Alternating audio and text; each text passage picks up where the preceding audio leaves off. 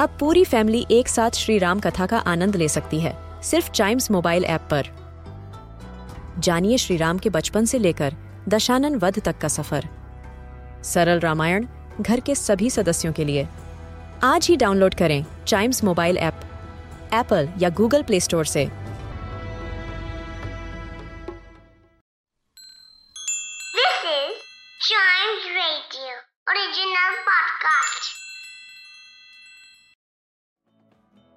Welcome, आप सुन रहे हैं न्यूज़ डे पॉडकास्ट और 21 अप्रैल को होने वाले गुरु तेग बहादुर जी के 400वें प्रकाश पूरब के दिन हमारे देश के प्रधानमंत्री पीएम नरेंद्र मोदी लाल किले से पूरे देश को संबोधित करेंगे।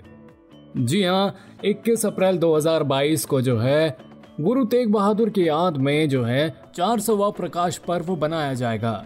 और इस प्रकाश पर्व के मौके पर जो है, खास ये होगा कि हमारे देश के प्रधानमंत्री नरेंद्र मोदी जो है, देश को संबोधित करेंगे, जिसके दौरान एक खास प्रोग्राम भी रखा जाएगा, जिसमें लगभग 400 से ज़्यादा रागीज, यानी कि पंजाबी सूफी सिंगर्स आएँगे, जो कि शब्द कीर्तन गाएँगे। और साथ ही इस मौके पर जो है, भारत सरकार गुरु तेग बहादुर के नाम से एक सिक्का भी जारी करेगी, और साथ साथ जो है, डाक टिकट भी जारी किया जाएगा।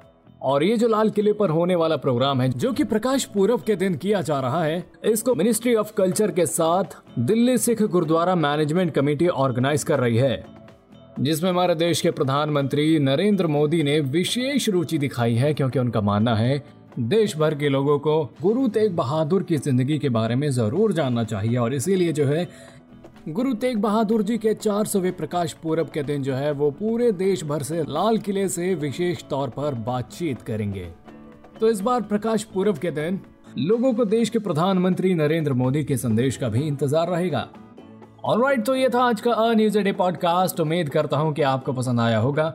ऐसी ही मज़ेदार खबरों के लिए बने रहिएगा हमारे साथ। And yes please do like share and subscribe to a news a day